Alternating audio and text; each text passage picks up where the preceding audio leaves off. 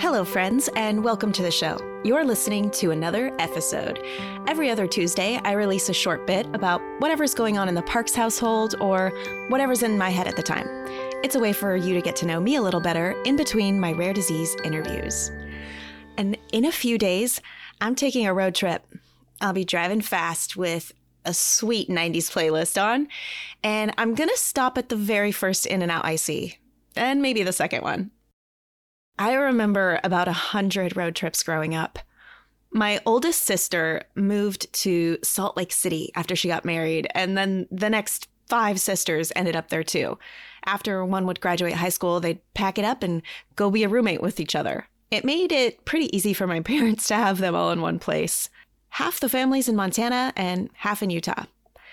I don't remember packing my own bags, so maybe I did, but maybe my mom did it. Knowing her, she probably had it all planned out.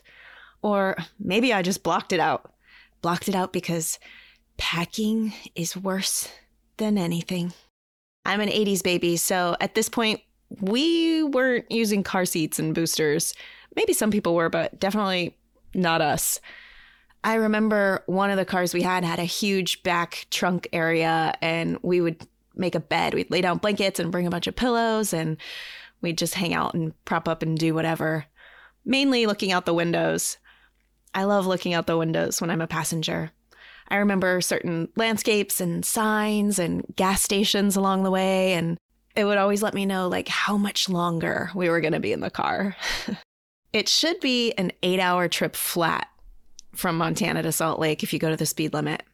My dad would listen to these books on tape, usually a Western. He had hundreds of books on tape. As one would end, my mom would open that creaky plastic case and she'd pop in the next one. If he wasn't listening to a book on tape, he was listening to God knows what AM radio. I can still hear the fuzz. I still can't listen to talk radio to this day because of the poor audio quality and that incessant buzzing in the background. It drives me bonkers. He didn't ever seem to notice. Maybe it's like listening to a podcast that has bad audio quality, but you love the host or the topic so much that you strain for a while just to try to concentrate on the content. Although I usually end up turning those off too. When my mom wasn't flipping the tapes, she was serving endless snacks of cheese and crackers. She would assemble them and pass them to my dad and to us. We couldn't eat them as long as my dad could. It was always such a treat on these road trips to snack the entire time. And then we would get to stop somewhere and we would get like those those red ices, you know, those shaved icy drinks that you get at the gas station. Wow, that was a good day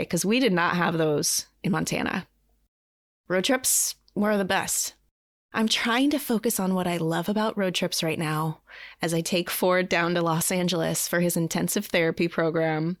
And I'm trying to do that instead of thinking about packing. Doing the packing, thinking about the packing. Ford's list is bananas. I have to bring him a special bed because he's too small for he's too big for a pack and play and it's not safe in my bed alone. 3 weeks of food, feeding pump equipment, bath chair, house chair, blah blah blah. Anyways, enough with the packing. I did have a last minute surprise for my trip. It's going to take two days, and I sent out an Instagram story asking for fellow Once Upon a Geners to meet me along the five so we could stop and take a quick selfie and I could run to the restroom without getting Ford in his wheelchair and everything out. I got to tell you, people I hadn't even met yet showed up. I hope to see some of them while I'm there for a hello. But my friend Katie, if you follow my Instagram, you might remember her from the playground, racing Ford and several other children up and down the park grounds.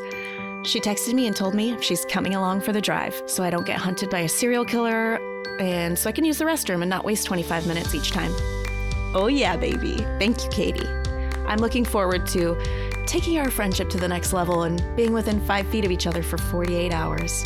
Let's just hope whoever the passenger is at the time keeps the cheese and crackers coming. And then there's my buddy Ford in the back. I'm sure he'll keep us laughing and taking every opportunity to steal the radio from us and making us play Fly Me to the Moon on repeat.